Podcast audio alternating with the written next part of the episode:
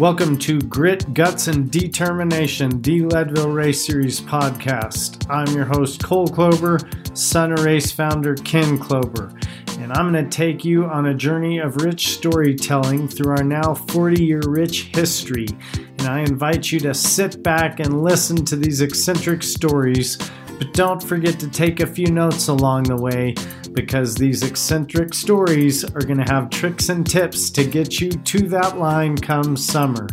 So sit back, enjoy, and then we'll see you at home. We'll see you in Leadville. Leadville family, have I got a great one for you today. Not only is this guest an entrepreneur who started with running marathons and transitioned through ultramarathon and ultimately into cycling. Today's guest is William Doc Winmark. Most of you know him as Doc. He's got 18 finishes under his belt at the age of 75, and there's no stopping in sight. So I hope that you can sit back, relax, and enjoy, because this is going to be an epic tale that you're not going to want to miss. We have a saying in Leadville: you don't find Leadville, Leadville finds you. Well, Doc, when did Leadville find you? Well, Cole, a long time ago, back just about 3 years after your father and Marilee had this dream of saving Leadville, of the story that so many of us have heard, and you can't hear it enough. You cannot hear it enough about a dream and a commitment to make your community better as a result of that. And so 3 years after the run started, I was in the ultra running area and marathoning and things like that, and had done Western States as a pacer for one guy. And so I got to enjoy the whole experience from start to finish, and I just loved it, had a great time. And I said, I heard about Leadville, heard about it in the reputation that hasn't changed today. It is the big kahuna. It is the great, big, huge, Everest of you, if you will, of running and mountain biking. It has its own reputation. And so I came to Leadville with a bunch of friends, my running friends, and we set out to see if we could accomplish that summiting. And all I'll say to you, and we'll have a context of this throughout our visit, is that I will say this: Leadville, regardless of what you come to do at Leadville, demands respect. Yes, it does. If you do not give it respect, it will summarily dismiss you and say, go home and try it again. Yes, and yes, it will. Many people have had that experience of a very good teacher, i.e. Leadville, telling them, you're not ready yet, go home and try it again. But if you come to Leadville and don't have the reverence and respect for Leadville, you will be dismissed. You will be dismissed. And everybody, so many people, have stories of being dismissed by Leadville. Well, yes. But I only say you were dismissed, and if you go home and do your homework and you come back and have respect, there's a chance that Leadville will allow you to continue on this great journey that you're on in life of accomplishing a Leadville finish. That's a very good way of stating it, because I've sure tried to fight it myself and learn that lesson the hard way, even myself. Now, most of our family members listening to this podcast do know you as a biker. You have 18 finishes in that bike race, but I'm really glad that you've taken a pause and hit on some of this running, because you did start as a runner, and we need to start there. And you mentioned you've done a marathon. Let's talk about how many you've done. Yeah, and that in and of itself, of what we just visited about Leadville, has certainly a similarity there. I've done 104 marathons. My first marathon was in the 70s, a race here in the Twin City area of Minneapolis-St. Paul at the time, now known today as the Twin Cities Marathon, was then known as the City of Lakes Marathon. And I was a former hockey player, very, very good hockey player as well in my time. And I saw this particular event, the City of Lakes Marathon, which is basically 4 laps of Lake Calhoun and Lake Harriet. And people who live in the Twin Cities know those lakes. And it's 4 laps in a marathon. And so this is in the early 70s. And I said, I'm a hockey player. Hey, this is going to be a piece of cake. No problem at all. Piece of cake. Well, that's that same analogy, that metaphor that I just talked about, Leadville. If you don't have respect for the marathon, it too will dismiss you. There's no question. And those days, if you weren't running under 3 hours, there were no marathoners. There was no 60,000 people or 30,000 people or, quite frankly, 10,000 people. There was not even 5,000 people. There wasn't even 1,000 people. There was maybe 300, and most of them all ran under 3 hours. And so I went and I did it, and my experience at the marathon was that the last turn around Lake Harriet, which is about 5K to the finish, you had to circle the lake, but you had to run by the finish line. Uh-huh. I came around, and the lady was handing out ribbons for the 5K race that they had just done. And she gave me a blue ribbon. And she said, "Congratulations, sir, you finished 5th. And I said, I don't know how she could look at me and say I would look that bad after 5K. I said, thank you so much. But hours before the marathon had finished, I'm just finishing the marathon. I finished my first marathon at 5 hours, 59 minutes and 56 seconds. I saw my Volkswagen Scirocco 6-speed across the parking lot. I truly believe that in the state of affairs of my physiology, it took me a week to get over there. And I knew that on my way home, I never touched the clutch. I shifted without the clutch. And I went home, and for the next 3 days, I died. Literally, I was reincarnated.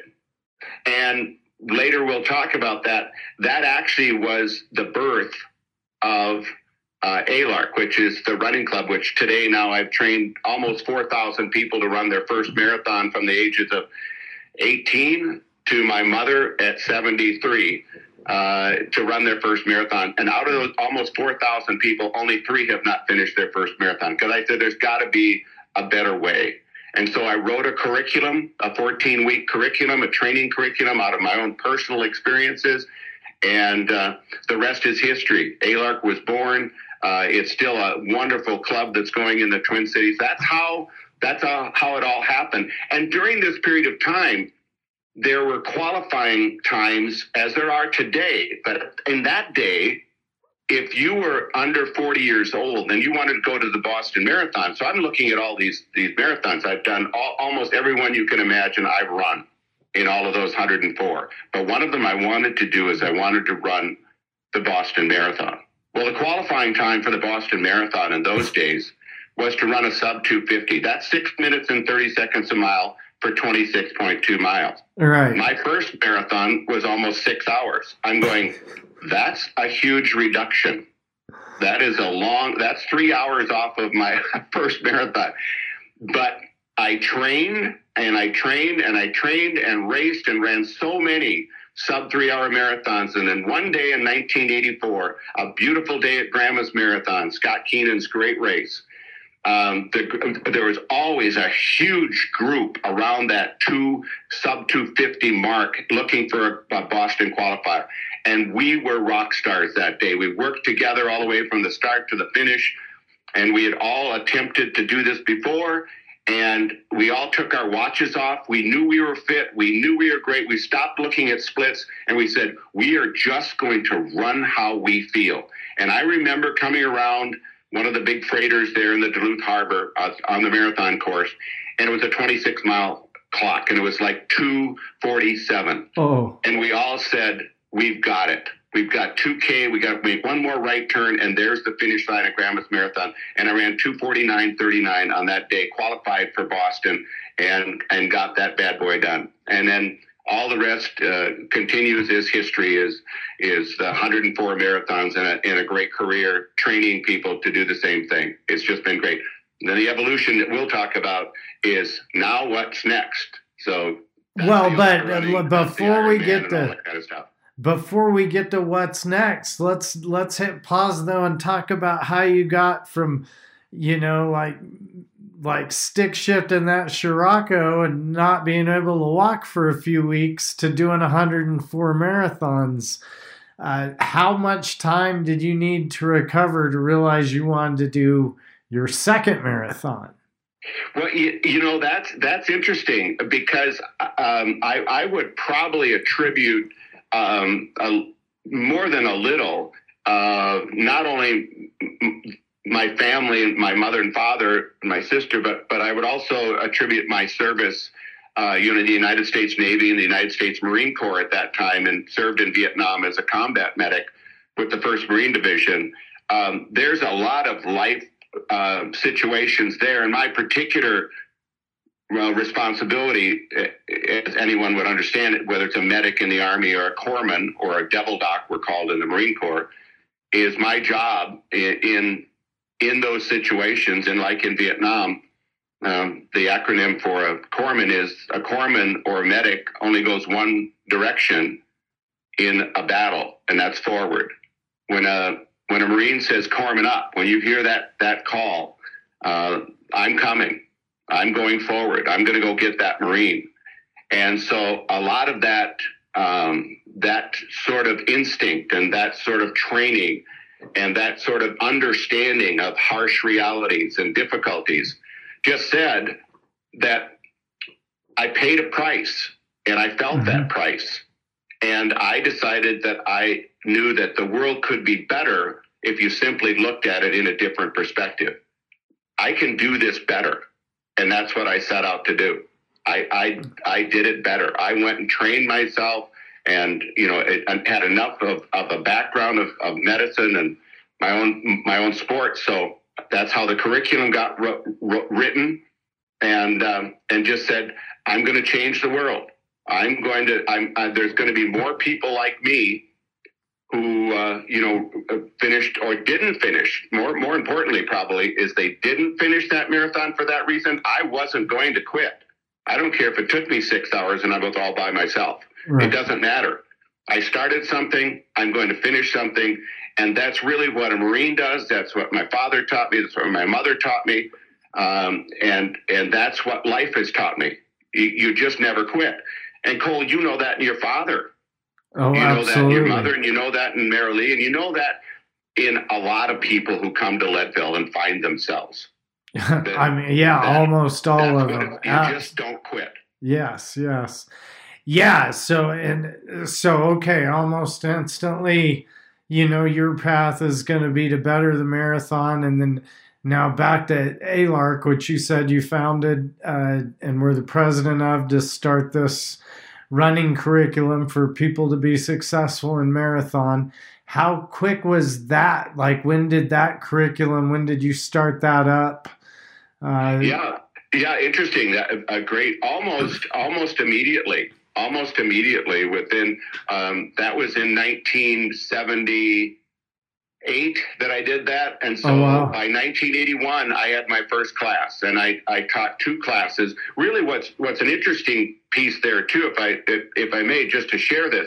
When I wrote this curriculum and then trained and ran, marathons, I went to what I would normally think would be a very important agency like the Minnesota Distance Runners Association, and I brought my curriculum, and I said, I need a sponsor. And in those days, I was also on the board and president of the Lung Association. And so I was affiliated with them. And so I went, and one evening over at Lake Nokomis, that's another lake in Minnesota, and there's a lot of lakes, 10,000 of them, they say. And I went to visit the board, and I was asking for $300 in a classroom to basically start this training program. And I was going to have two training programs a year, one for Grandma's Marathon, that'd be the spring training, and one for Twin Cities, which would be the fall training. And that, in that case, that was called City of Lakes at the time. Uh-huh. And then began, and then became the Twin Cities Marathon. Well, I went in and, you know, they all listened, and I had all everything drawn up and shown them, and all the experiences that I'd had and so forth and how it was going to be done. And they said, you know, great job, Bill, but we, with the inimitable wisdom that we have, that we're all distance runners, and these are part of the people that always only ran under 3 hours, you know, mm-hmm. they would never know the experience of 4, 5, or 6 hours on anything. And they said, you know, we don't believe that anyone would ever take a class to run a marathon. And so we're going to have to say no. And I went to Jerry Orr, the executive director of the Lung Association, where I was president. And I said, Jerry, I need $300, one staff person and one classroom, and here's what I'm going to do.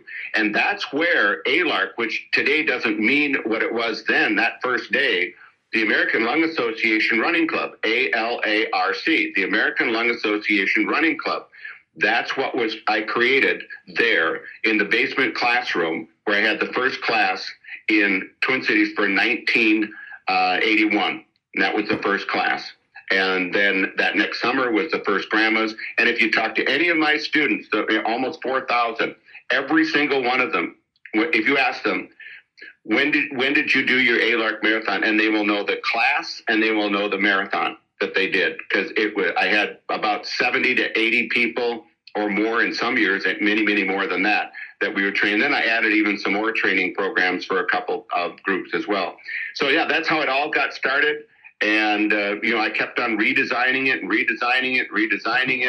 and evolving it. And then I took a lot of those runners. They said, Bill, you know, we love the classes, but we want to stay around you because you're just something else. And I said, I appreciate that. So I created other programs, other training programs, track programs. It's called Go Fast. And so I was training then these people to go faster, just like I trained myself. And so the track workouts, the hill workouts, the tempo workouts, the running, the repeats. And then they said, Bill, then I was started to run, you know, 50Ks and 50 milers, and then went and did Western States. Well, they said, Bill, can we learn from you how to do those? And that's how we got to Leadville eventually, was many of them. That's begin with a bike part of it, which we'll talk eventually. But when you hear I'm Not Dead Yet, Indy, yes. Another one I started. So INDY, I'm Not Dead Yet. That was what that means, as long as you haven't died, the world is available for you to do whatever you want to do. I'm not dead yet. As a boy, I was applies to when you're in one of these events and you're still going forward. Just think of that. I'm not dead yet. I remember being such a fan of that team as a boy, so I love that you mentioned that. You were a youngster when we knew you when we first came. That's absolutely right, Cole. Yes. Well, now John drew all of them. And so you're doing all these magnificent things, but then you're also taking ALARC and philanthropic endeavors, and yep. Every January 1st, you have an ALARC event. Why don't you tell us about when that began and what that is? Yeah. And that, you know, it's interesting, Cole, you know, one day I estimate that I'll make it to 110. And I believe that, I will be somewhere, likely Leadville, in a rocking chair outside of the coffee house or wherever it might be. And people will be saying, just go put a quarter in Doc and he'll tell you a story. So everything has a story. I got asked to be on Governor Rudy Perpich's dream of building sports centers here. So Bowabic, which is one of the world-class skiing event areas for the Olympics and for other national championships, and also the training center in Blaine, Minnesota, which is one of the state-of-the-art training centers, just an incredible facility. Well, I was asked to be on that sports commission to basically, in the case of track and field, hire a Minnesota state coach for that facility. And so we had a national search, And we found a coach out in Southern California, and he came and he agreed to take it. But one of the things he said to me when we were visiting, it became winter here in Minnesota. Well, he had no idea what winter really was. He'd seen pictures, but he lived in Southern California. And he said, "Doc, you know, for the last number of years, I always go for a swim on January 1st. What are we going to do here?" And I said, "You know, no worry. Here's what we'll do." So they came out to my house in Deep Haven near Lake Minnetonka, and nine of my buddies, we all got together, and we thought, let's do a 10-mile run. In the middle of the 10-mile run, let's run out onto the lake on Lake Minnetonka, run across to Wayzata. They bubble the docks out there to keep the ice from taking those big piers out. Uh-huh. So there's open water. So we ran across the lake, stripped down to our skivvies, jumped into the lake, got back up, put our stuff on, and finished a 10-mile run. That was the first now of a 32-year history that has evolved into my charity. And the charity that we have is every January 1st as a result of that. And Mr. Harris, who we did this for, we raise money for Tunnel to Towers, which is an absolutely amazing group built off of 9/11 and the firefighters and veterans. They build homes for a lot of our combat wounded and disabled. And it's just an absolutely tremendous program that we support there. Also, local law enforcement.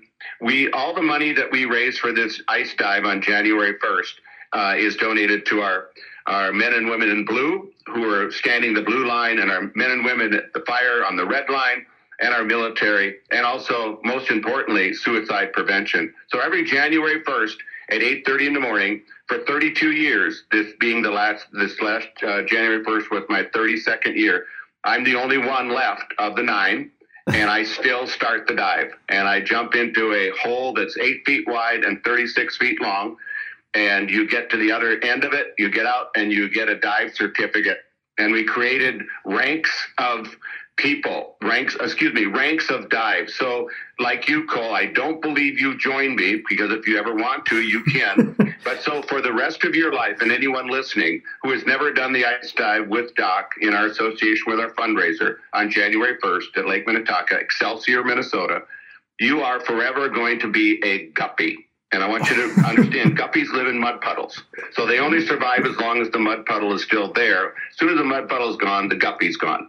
If you do 1 year a minnow, if you do 2 year a walleye, if you do 3 year a northern, if you do 4 year a muskie, if you do 5 year a barracuda, and then a barracuda, blah, blah, blah, up to 10 years, and then you become a shark. And then you get a black robe, a shark robe. If you continue on and you do 10 more and you come to your 20th anniversary, you become an orca, and that's even a bigger and more glorious robe that you wear to the dive. And then, only one so far, there's another young lady who joined me a long time ago when she was in high school.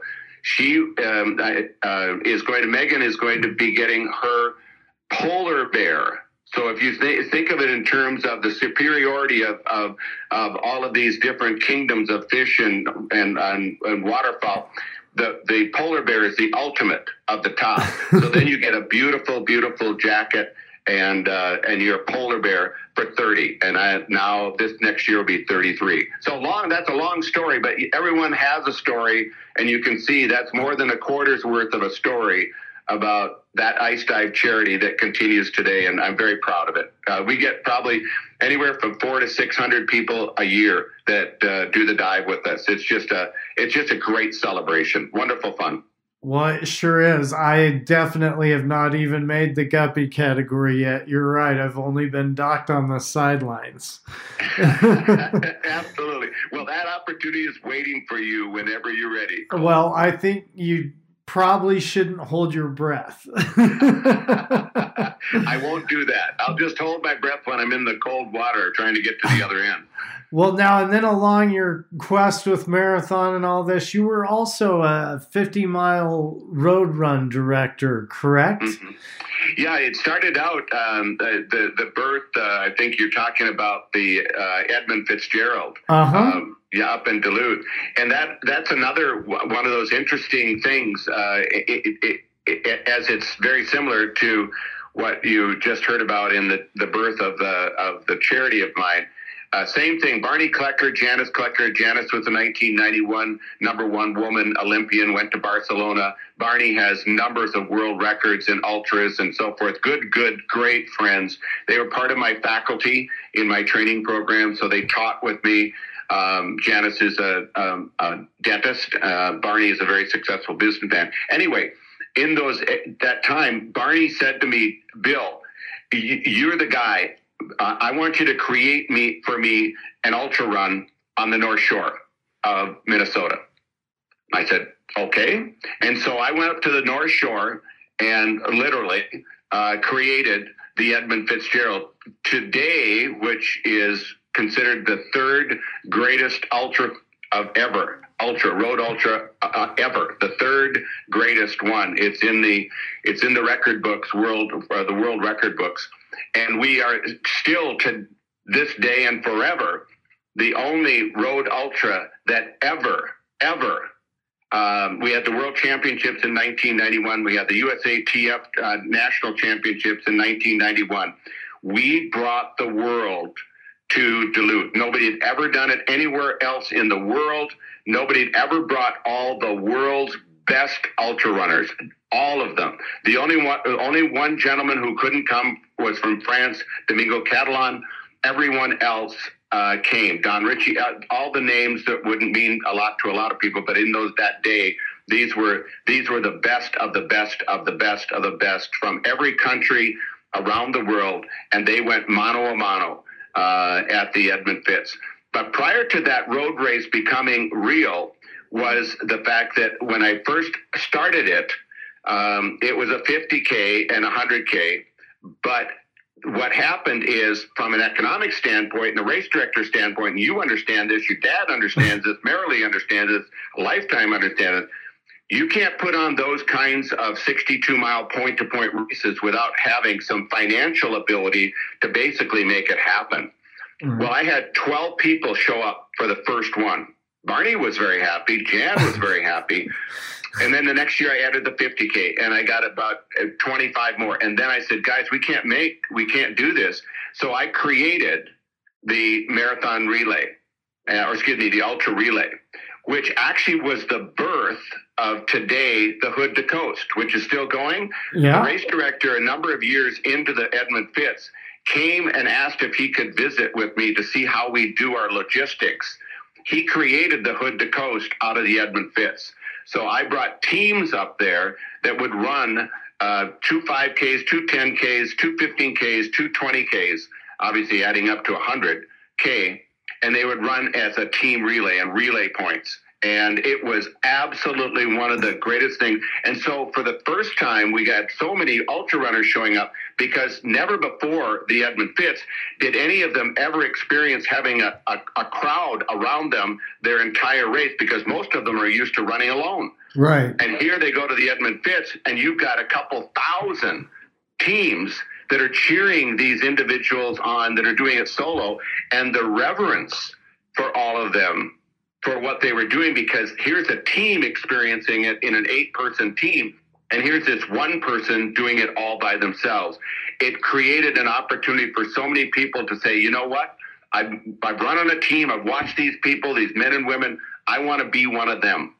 And so many of them will tell you a story. That's how they saw it. And the greatest joy that they had is I also, because it's the Edmund Fitzgerald, and the Edmund Fitzgerald, sunk in November, we actually, over time, we brought a lot of the survivors, because one of the traditions was we rang the ship's bell during the awards program for all of the 29 men that perished with the Edmund Fitzgerald and went down. And we've got a lot of the family members finally willing to come and be with us so we can say thank you. And so we had a great, big, huge ship's bell. And one of the greatest things, not only ringing it for the 29, but the only people that could ring it themselves were anyone who finished the Edmund Fitzgerald 100K. Oh, and cool. That became an absolute, like don't ever quit, keep going, because so many of them told their stories. I kept going. I suffered. I felt it, but I wanted to ring the bell at the award ceremony. I wanted to ring the bell. And so they got to ring the bell if they finished the 100K. And so we had a great run, and then just economics and all kinds of other kinds of things became realities. And in 2007, we called it, and the Edmund Fitzgerald had its last run then, but the history is still replete with just incredible memories. So many people call me and saying, "Hey, Doc, why don't you go up there? Let's just do a reunion run." Like, oh God, you guys, the things that we did in those days, are probably 10 times harder today than they were then. And so we've never had a reunion run, but the history is still there. That's the most important thing. So. Well, for sure. And then now back to your own running history. You're going all these directions. You're directing all these different projects. But in 1992 is when you came out and found us with that run. Was that your first 100-mile run experience personally? That was my second, because okay. I had already done Western States. And so that was my second. And I said, you know what? Like I said, Leadville was on the map. I mean, everybody knew who Leadville was. It's known for its altitude. It's known for its difficulty. And it's known for its reputation, just for what it is. It is unique to itself. There's not a comparison whatsoever to all of them. All of them actually have, as you know very well, Cole, yeah. each of the ultras, and especially in the hundreds. All have their unique characteristics that aren't any similar other than just the distance. That's the only thing that's the same. Everything else is different, and that's what makes it so special. They're very, very different events in so many characteristics. But this one was the Everest, if you will, of ultra running, as far as a lot of people felt. It was the Everest. And so, like I've said before, and all the things I've done in my life, I said, let's go do the Everest. Let's go do this. And it took me 6 attempts to actually finally finish the Leadville, 28 hours and 39 minutes. And that in and of itself was an amazing, absolutely amazing experience. And here, and it's from a perspective that I was still a very, very good sub-3-hour marathoner. Right, and it still took you all these tries. Doesn't care. Right. They don't care. So I really cut my teeth at Leadville, for sure. Well, and then, I'm really excited to make this transition to biking. But before we do that, there's another Everest in front of you, and that's your day job. You changed the face of healthcare in America. And I'd say that's a pretty big deal. Do you want to tell us about that? Yeah, thank you so much. Through my entire healthcare career, it evolved starting in the military. I was destined to go to medical school and postponed that to go to Vietnam instead, with a life expectancy of 3 months, and came back and just my mother was a Yale graduate, master's degree, director of nursing, professor of nursing in Columbia. And she's another story we'll talk about, too, because she became a marathoner at the age of 73 and ran 10 Grandma's Marathons until the age of 70 or 84. So she's a legend in and of herself, and she'd only have been an equestrian rider and the first woman before Title IX to create a women's basketball team at Yale University. My mom was, the DNA is there, along with my dad, for his various reasons too.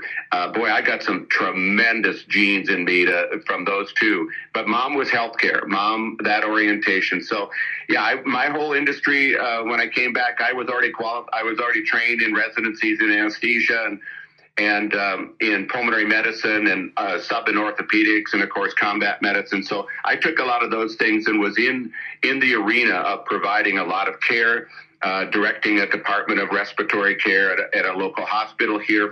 I got hired away from there to create a home care program for those same people with chronic obstructive pulmonary disease, created that. Then was hired away to go to one of the first IPA HMOs here in Minnesota, HMO Growth, long time ago. I had all the hospital contacts. Long story made short, I got hired away by one of the hospitals and said, we'd like to have our administrative team. So I was doing physician acquisition programs for Fairview here. And then one day at our executive committee meeting, well, back up one thing. I did all of the development work at the HMO work. We were looking at how to control cost, and one of the thing was try to keep people out of emergency rooms. And the president asked me, Rich Burke, said, "Hey, Bill, would you go down and take a look at these places that are opening up in Texas and Florida? And they call them urgent care centers. They're called immediate care centers." And they're really a tangential entry point before the emergency room for things that don't belong in the emergency room, because that's the most expensive place you go for healthcare. Anyway, I went down, did a study, brought it back. It was a 3-ring binder. I presented it to the executive committee, and Rich pushed it back across the table to me. Always remember it. Still have the book. And he said, "Bill, you're destined to be in your own business. You'll know when to do this in Minnesota." And so I was hired away then, like I said, from PHP, from Rich, left them, went over to Fairview, was on the executive team, and then learned in a meeting that Fairview was going to hire a firm out of Tennessee to develop the urgent care network for Fairview. And that afternoon I called, Carl Plato was the president, called Barbara, his secretary, and said, "Barbara, has Carl got some time?" She said, "Absolutely, Bill, come on down." I went in and saw Mr. Plato, and I said, "Mr. Plato, I just have to let you know that I am going to have to resign today, because I can't sit and listen to you do the very thing that I'm going to do in Minnesota. I'm going to create a private urgent care network in Minnesota." And he just said, surprisingly and wonderfully, he said, "Bill, why don't you do it for us? And here's a very important philosophical and sort of ethical position that I wish we would have more of today." And that is, I said, "Mr. Plato, with all due respect, I don't think hospitals should be in the practice of medicine. These should be independent things, because it's important for that independence that we get the best quality care to the person who needs it. They should not be commingled." And look, today, they're all commingled into one thing. And so anyway, I went out. I sold everything I had. I was unemployed. I couldn't make my mortgage. We were 6 months in arrear. My wife was pregnant with our second child. And I went out and raised money, got a broker to help me, and got the money, got started, got it open, opened in Ridgedale, which is in Minnetonka, opened up our first center. And we went 3 weeks with nobody coming in, because nobody had ever done this. Sure. Nobody had ever open up a store, a storefront, a retail front, and say, "You can come here 7 days a week, 13 hours a day, and we will take care of you. You don't even need an appointment. Come on in." Long story made short, we started to build, started to make a lot of money. We developed the concept of urgent care. We developed the concept you don't have to go to the emergency room. You can save money, contracted with a lot of user groups. And then decided, and I made a visionary kind of thing. We were doing absolutely great, but I told my board, I said, "Guys, we'll never be anything to anyone as one center. We've got to be a network."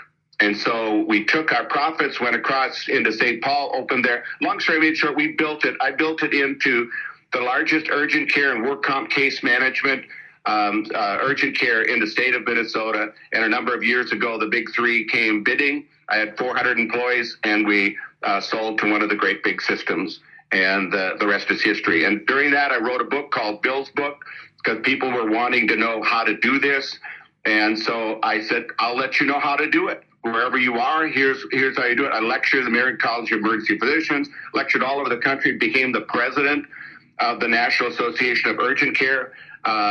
Went to Washington, D.C., worked on Medicare, evolution of the CPT codes and the ICD-9 codes for urgent care, creating that entity so we can bill for it within the Medicare, or CMS as it's known today. So, yeah, that I did do. and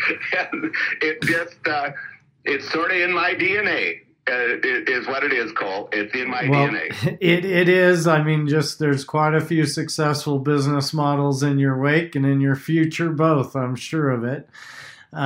So you have all this success in all these different parts of your life. Well, now it's 1996 and you're on your way out to Leadville, but this time for the first time with a bike. Mm-hmm. What was that inaugural race for you, inaugural mountain bike race for you like? Yeah. It's interesting. The bike part of my adventure and my life in Leadville, my forever life, is that I had also transitioned not only from my marathoning, to the ultras and trail running, but I also said, I see another thing out here. It's called triathlons. And I saw the Ironman, 2.4-mile swim, 112-mile bike, and then you go run a marathon, right? Right. Well, I never started with, like a sprint marathon or sprint triathlon or any of the Olympic triathlon. I said, I'm gonna go do it. I'm just gonna go do it. Just like I said, my first marathon, because I was a hockey player. I can do this. I've run an ultra. I've done this. And so I asked a friend of mine, tell me about bikes. I rode a bike around, but basically I was a runner. And so it got going with the bike, got going with the guys, learned a lot, rode with Penn Cycle. Oh, it's just what a great, and I'm just going to do a sidebar to that because I'll come to the bike race. I trained with these guys. I got a road bike. I rode with them every Tuesday and Thursday. And this was a drop ride. So mm-hmm. we would ride 36 miles out around Lake Minnetonka and stuff like that. These are hardcore Cat 1, and others. Very good riders. And the first time I rode with them, I made it about 3 miles with them and they dropped me. And I finished the 36 miles. And each week I would go a little bit farther and a little bit farther and a little bit farther and a little bit farther. And as I got a little bit farther, all those guys would roll back and they'd say, okay, Doc, you've got to drop your seat an eighth of an inch because you're going to feel a lot more power because you're not, we're looking at you and you're seeing this. And I said, okay, great. And they're giving me all kinds of training, all kinds of advice, all that kind of stuff. And the one day that I made the full pull, we had come all the way around to Excelsior, and it was the last pull up a hill by the XL towers. Just all these things mean only those that know where these things are. Uh-huh. And I was just on the rivet. And I stayed with them. They all slowed down. Now this is months of riding with these guys. Months. They all slowed down, all stopped, and just gave me a huge salute. Said, Doc, go to the front and let me just ride there for a while. And we finished it off at Penn Cycle over on 76 and Cedar Lake Road. Yeah. That was my birth. So that got me excited. And then I loved the cycling. I began to really enjoy the cycling, gotten into mountain biking. And then the dichotomy, Cole, was I was looking at it, and this relates back to my mom. Because my mom professionally she has a great file that I have of her writings. She's an incredible author. And one of the great stories, personally and otherwise, was the importance in life, in mom's opinion, importance in life, personally and professionally, to know when to reinvent yourself, because otherwise you will become stale and irrelevant in life. That's good. You need to reinvent yourself. And, when Dad died, Mom reinvented herself by coming to me and saying, Bill, I want to run my first marathon. I'm going, Mom, we got to sit down and talk about this, right? She did it, right? She reinvented herself. And what I saw with Leadville was that I had fun running, but I needed to evolve. I needed to reinvent myself. And I wanted it to be whatever it could be at Leadville. And what your dad and Marilee did, and you guys, you created the bike race. It was like a gift from God to me because I didn't really want to run the ultras anymore. Right. But I still wanted to come to Leadville. Leadville, you don't find Leadville. Leadville finds you. Cole, it worked. It finds you.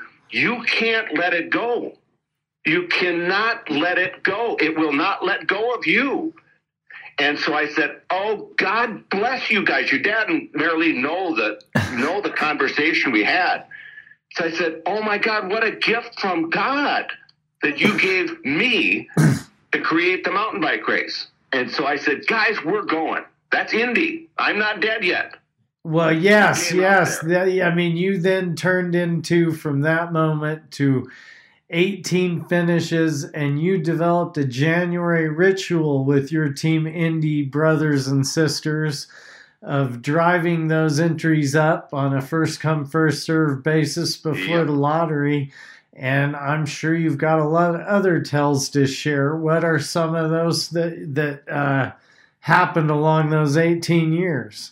Yeah, oh my goodness. Well, first of all, Cole, and there are great pictures of you with your mountain bike summiting Mount Elbert, which is just, for all of us, impossible. But I would only draw attention to those who haven't seen it, and you should see it. You should see the bike that he had at the time. Everyone that's listening to this, you should see the bike he had, because one of the many different nuances of Leadville or life, right? And think of it in terms, keep the idea of reinventing yourself. Well, that's what happens with everything that doesn't become stale and irrelevant. You reinvent it. You reinvent it by making it better, including yourself. We can reinvent ourselves so that we have relevance. We can be better. We can do better. And we can do this for the rest of our life. I say to so many people at this point, 75, coming up on 75, and coming up on my 19th buckle this summer, and then the crazy idea, the wonderful idea that 2 years from now, 2023, I'll be towing the line at 76 years old, and the oldest to do this, and getting that La Plata Grande, which is the ultimate goal. Double La Plata Grande.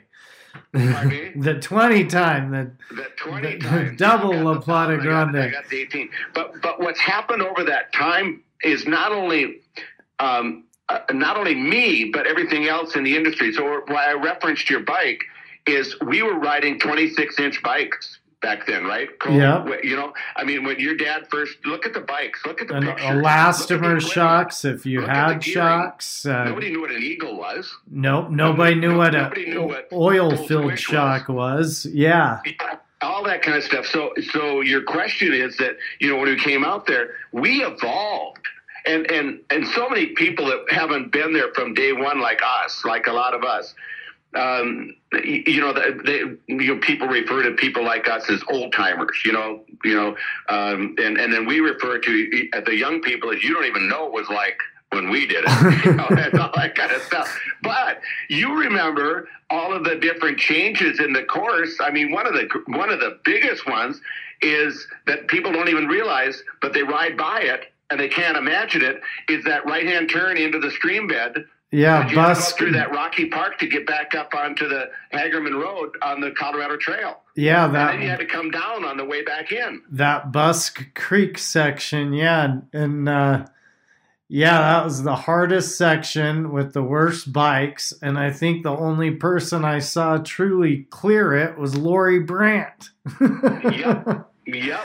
Yep. So. Absolutely. And talk about, one thing going out, right? Because there's just, nobody, if I've ever been up there, you should just go walk up there just for history's sake and look at the boulders. Right. That are strewn. I mean, we're not talking rocks. No. We're talking boulders. Right. And we had to navigate that on a pitch that was greater than the ski jump, hill. It just... absolutely amazing. And on your way back in, now you've already been some 78, 80 miles at that point. You got to drop into that. You got to drop off, literally drop off and drop into that. So the whole, the nature of bikes, the nature of training, the nature of all those things and us individually has changed over that period of time. And that experience for all of us has been our own individual journey, And I said it earlier, and that is it's really important for people to understand you've got to respect Leadville. And Leadville has so many things. And so all the experiences that we've had at Leadville all relate to understanding what Leadville's going to throw at you and how it's going to throw at you. And probably more than anything else is your father's quotes that are so famous, guts, grits, and determination. You have you can do it even better, but you have a well of unspent, resources. Believe in yourself. Because Leadville is no question physical, but the way you finish Leadville is what's between your ears. That's because right. It is going to challenge you like the ultra. And I'll say the same thing. Getting to the finish line of my first run at Leadville, my finish, coming around Turquoise Lake. And we're around the sand beaches and all the park benches and all the parking there. I'll just relate the two together if I can go back just for a moment. For sure. And John DeJager was my pacer. There's a reason you have pacers coming back, because you don't make very good decisions when you've been up for 28 hours. That's right. And physically doing what you're doing. And I looked and here we're evolving from night to day for the second time. Right. And so now we've been running with this beam of light all night long. And slowly the day comes for the second time and the lights no longer become necessary, but the world is lighting up, and the dimensional change of that is beyond psychedelic. Yes, it is. Beyond, you know it. I do. You know it. It's anyone who's been where we're talking right now, it's beyond psychedelic. And I looked around now, because my surroundings were now lit up by God, and I looked over and there was a park bench. And I told John DeJager, I said, John, whatever you do, do not allow me to go lay down on that park bench. Do not. And because I would never get up again. Right. And we kept going. And so this whole commitment from inside, it goes to the bike race too. The bike race is just as challenging. We may not race over that period of time, but the physical nature, the demanding mental portion of it is extraordinary. Right. And your fitness is important, but your fitness is not only physical but mental. And that's, again, now I'm going to give way to also just saying that you also have some pro people who are gifted athletes. They make it look a lot easier than it really is. A lot easier. And as you work along the age groups, the issue becomes even more aware. And here I want to just share something I shared with so many people, because they ask, we don't have a lot of people, and I'm really looking forward to the future of the first 70-year-old woman. Oh, yeah. You don't see very many older women like the older guys. And even in the 70s, and you know this because you see the registration, the 70-year-old participants are usually just turned from 69 to 70. They will race the whole 100. But what you have beautifully created for posterity and for wonderful memories and wonderful continuation of the celebration of life as it continues to add years is the stage race. The stage race is absolutely one of the greatest gifts you gave to so many people in the older ranks. Now you're giving it to others, but I'm just going to say that it's because when you're at where we're at, here's what I say. We are like old gunslingers, like your dad. Your dad and I are like old gunslingers, and we've got a holster and a 6-shooter, and we've got this great, great worn-in leather belt, just great. And we've got a bandolier of ammunition.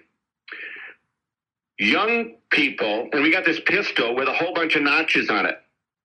Young people have got to get this brand spanking new, never been worn holster. They got this brand spanking new, wonderful 6-gun on their hip. and they've got a bandolier of silver bullets, and they can fan fire those bullets anytime they want because they're young, and they do. Now, we've got a bandolier. We've got that revolver with notches in it. We got well-worn leather, and we put it on, and it fits. But our bandolier is made up of a lot of reloads, And every 5 or 6 of those, there's another silver bullet. And what you have to learn to do when you get older like us, right, is know when you want to be able to fire that silver bullet. You're going to have to use your reloads, but you have to figure out physiologically, training-wise, everything else, how do you get that bandolier, get that silver bullet, put it in your revolver, and that's going to be the next one you fire. That's how you do it at Leadville. That's how you do it as an older rider, and you got to figure it out. It's a lot more challenging. By the way, I was about to use a word that I think you could use. Difficult? Sure. You can make anything in life difficult. And I'm not saying that it isn't difficult, but you can also understand it and be responsible for it and do it differently and get it done. And that's really where that's at. So you don't see very many people beyond 72, 73 that are still doing the 100. And I think, I know right now, what's the gentleman's name from Texas I know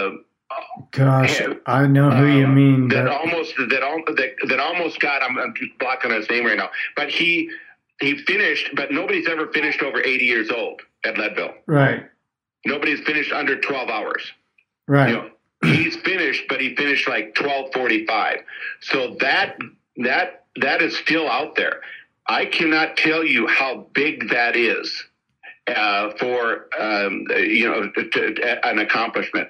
And this isn't what you asked me, but you know, this is where my biggest thing is to be able to be the first one to do the 20-year buckle, you know, at age 76. One of the other one that's still in the books is that will forever be at Leadville is in 2011. I rode the first ever fat bike, a 45-pound fat bike, to a finish at Leadville. Nobody's ever seen. Fat bikes had just started. Nobody actually had ever seen them. And I rode a salsa mukluk to the finish line, full, you know, rigid, and finished in 11:28. And the pictures of that, Cole, are reminiscent of a piece of what's Leadville. I said to people, it's not just me finishing on the red carpet on a fat bike with a great big tractor tires on it, right? Right. It's look at the faces, because this is what it's all about too. Look at the faces, I said to everybody, when you look at that picture, look at the faces of the people standing there as spectators. Look at the little kids. Look at the little kids with their eyes wide open of this guy and this bike, more the bike, coming that they'd never seen before. Leadville touches so many people, young and old, all the time. I said, look at what they're being touched. They're seeing this. And now people ride the fat bike at Leadville, you know, because kind of a routine thing. So all of those experiences, all of those years that you asked me to document of the 18 buckles, and actually I've made it to the finish line over 12 a couple times, so I think I got 22 or 23 actually making it to the finish line. Yeah. And I know I do have. I've always finished over many years. I used to carry a small little parrot on my bars. And everybody knew that, Doc, if you wanted to finish Leadville, you keep the parrot behind you. And every time they'd see the parrot, they'd say, Doc, have we got enough time? I said, boys, just stay right behind me. We're going to get a finish. And I'll always bring them in on a finish. And one time I got interviewed about being up the top of Columbine, riding my fat bike. And I told the guy that was doing some recording, I said, I tried to squeak my little parrot because it's a little reed type of squeaky toy. Well, guess what? Those little reed type of squeaky toys do not squeak. at the top of Columbine. There's not enough air to make it squeak. I said, when this guy stopped squeaking, I stopped breathing, so I'm out of here. Yeah, and I headed down, and I have so many people that knew Doc, looking for the bird. And you know, one year I remember I was kind of taking care of my buddy Mick, who you and I both love dearly, and he was struggling, and I just wouldn't leave him. I just said, I'm staying with you. And I remember pulling in a train. I think you know, I was focused on getting Mick to the finish line, but they were all saying, "Doc, have we got it?" And I said, "Guys, just get in line. Let's go. Come on, I'll pull you." And I pulled them all in. I think there was probably 22 riders that were in our slipstream. I got up the top of Base Camp Hill there where Chris Wright lives. Yeah, Chris Lloyd. I just, you know, I stopped because I said, okay, all of you go get it. There's the red carpet. You've earned it. Go get it.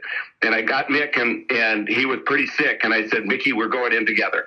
We're going in together. And there's a great famous picture of us coming in. That was the last time that he did the Leadville Trail 100 mountain bike race, but we went in together. So back to your original point where I've gone to so many stories. There are so many, many, many wonderful, incredible stories that go along, and they'll continue. They'll continue to be written by so many authors every year in their own experiences. But the bottom line of everything is going back to the third time I've said this. You must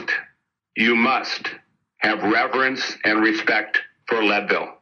Yes. You must respect it. It loves you, but it loves you like a good father and a good mother. It loves you, but it's not going to let you it's not going to give you a free ride. Well, you got to be ready. Speaking of free rides and these memorable stories, we've talked about a lot of on-course memories, but you've also gotten extremely close to both Ken and Marilee. What are some of your more memorable moments with that duo? Oh, you know, oh my God. You know, your dad is my brother. He is, for sure. And Marilee is my sister. And,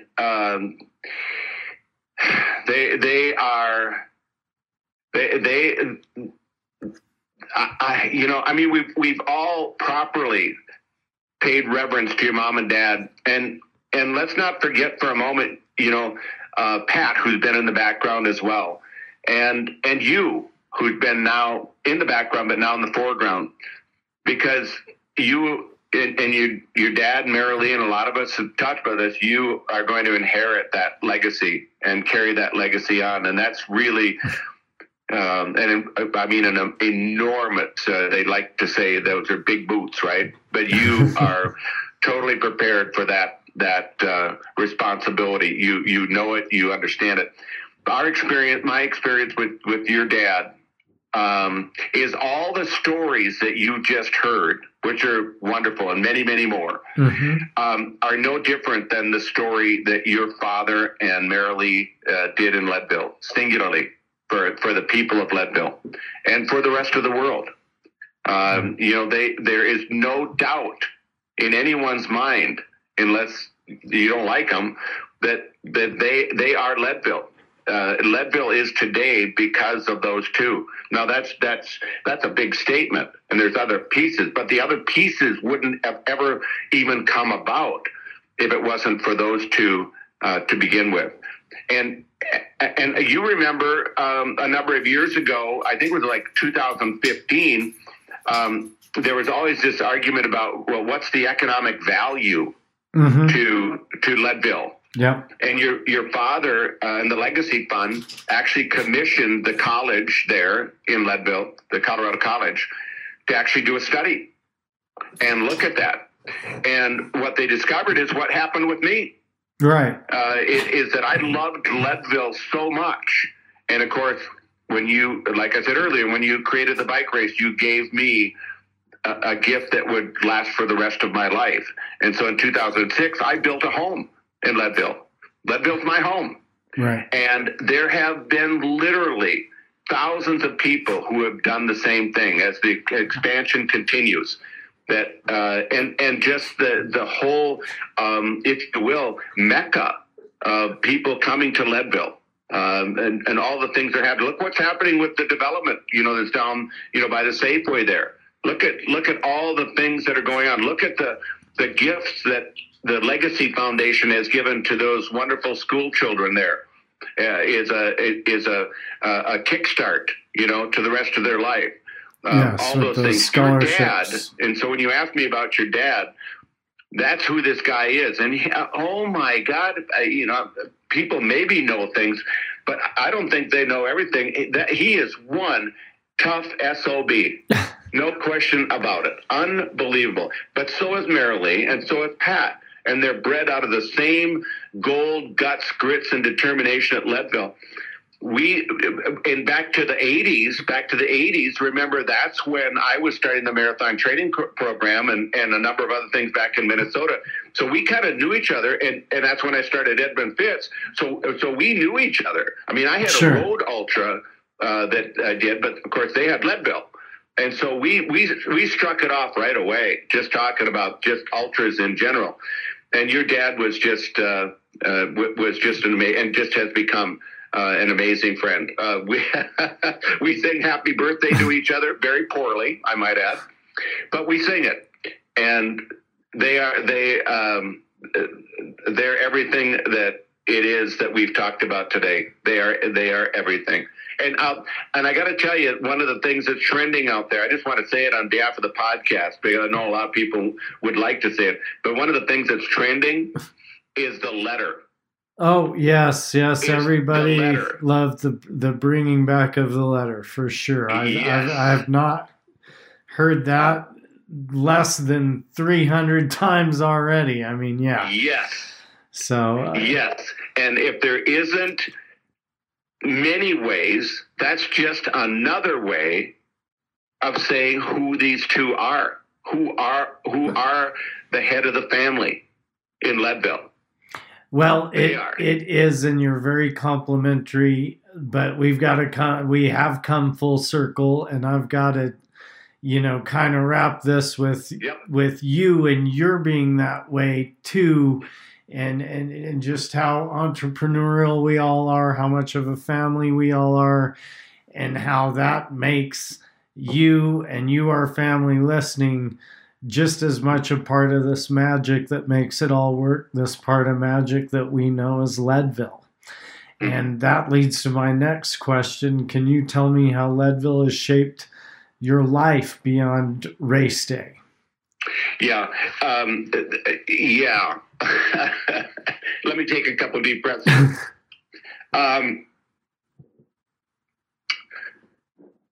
Leadville, honestly, is, if you haven't been touched by it, it's not difficult, but it is to explain to somebody what it is. Yes. But when it grabs you, it's got you. Leadville is everything to me in my life. It's the culmination of everything that you and I have shared today, and there's so many stories that I have to tell. That's why I'm going to be a great rocking chair storyteller, because I could go on for a lot. There's so many stories. Yeah. Wonderful, beautiful, inspirational stories. And God has given me that life to live, and I'm grateful to God for those wonderful skills. And I hope that when I see him, that he'll say, "Job well done, job well done." And part of that is just every time I come out and I make the turn into the valley from the bottom of Climax, and I start to see Mount Elbert and Mount Massive, the heart and the tears start to flow. And when you come up that little hill by the Shell station, there's nothing like it in any other town. Buena Vista, Salida, name them all, where you come up and you literally come to the top, because you look to the left and it's the Mosquito Range. And you look to the right and you've got Mount Elbert, the highest peak in Colorado, and Mount Massive, the second highest peak. And you are on this, what seems to be like you've climbed up and now you can see the world. And that's really what Leadville's all about, is it, if you respect it, listen to it, understand it, embrace it, internalize it, it will literally define the rest of your life by far in everything that you do. And when I say you have to respect Leadville, that means the development that goes on for you to get to that point will be the skills and the ability and the knowledge and the confidence that you can do anything in life. There's nothing difficult in life that you can't overcome when you literally are in the Leadville family and understand what Leadville is. Understand it, have respected it. And you know what? You're not, and here, you know what you find with a lot of people that have gained that particular awareness and reinvented themselves, like my mom talks, Cole? You never see them ever bragging about that, what they have. Right. There's no braggadocio. It's this sense of confidence, this sense of a look, of a stature, of a feeling. You can tell those that know. You can tell those that have had an experience at Leadville. And that's why they keep on coming back, because they know how important it is to their character, their future, their family, their kids, their work, whatever it is they're doing in life is connected to the experience they had there. It is truly a very, very special place, but also has to be earned, no question. Boy, I certainly could not have said that better myself. I can't thank you enough for the time you've spent with us today. Is there anything else you want to tell your family before I let you go today? Well, just, hey, you know what, guys? Keep on cheering. Keep on volunteering. The greatest experience you can have in developing your own connection to Leadville is to jump in there and be a part of everyone else's journey. Be a volunteer. Get involved in all those races, the other races. Be out there as a support crew. And when you see this Marine coming along wearing his Marine Corps uniform, his kit, just give me a, Semper Fi, and go Doc, because there's literally thousands of people that I probably don't even know personally, but they know who I am. And I want them to know that I appreciate the fact that they're on the journey with me, and we'll get my whole great big shadow box in my home that you've seen that has all those finish buckles, has all those, those 18 buckles. I look up there sometimes. I said, who did that? Who got 18? Many people would love to have one, and there are 18 of them up there. But I tell everybody the effort that was necessary to get those 18 pales in comparison to what it's going to take to dig deep from me to get these next two, at the age of 75 and age of 76, number 19 and number 20. It's going to be quite a task, worthy to the fact that will happen, but it's going to be every bit the way it should be. Those last two, difficult, challenging, not for sure, but it's no different than when you're first experiencing Leadville. Do not give up. Just keep going. Trust what's between your ears. You keep on thinking about the finish line, and finish what you started. And that's what we're going to be doing. So, yeah, lots of cheers. Hopefully all those things, Cole. And I love you, brother. Love you. I love you. And Ken, Marilee, and Cole are going to be on that line to see those next two happen, if not more. Yeah. So I got to do one more. Your dad. And Marilee controls it a little bit more. But your dad is more into this. Well, it can't be more than me, but he is in there with me. He is a, I've heard from people that he is a nervous wreck, and he is so pissed off at me when I, when I'm always, you know, just running right up close to that 12 hour, you know, last one was 11:51, right? Well, he's not the only one. His provocative of using words that we can't do right now. But between us, he has that vocabulary, and he said, "Will you not stop? You're driving me crazy. Why don't you get here sooner? What are you doing? Sitting up there on top of Chris's hill there waiting?" And I said, "Yeah, probably." You know? Well, and you know, all waiting. They're all waiting, and they're all nervous, and I appreciate that. That's true love for sure. Well, I think I'm more nervous than him, and I like seeing you get in there too. So yeah, you too, Cole. I know. Yeah, as with so many. No question. Thank you, Cole. And God bless you, brother, and God bless you on your wonderful trip too. You know that all of what we talked about will someday be yours to carry. Yourself, and you are going to do an absolutely amazing job. You are an amazing speaker. You are coming into your age. The talks that you are giving now are so you, but also in the spirit of your father and Marilee and your mom.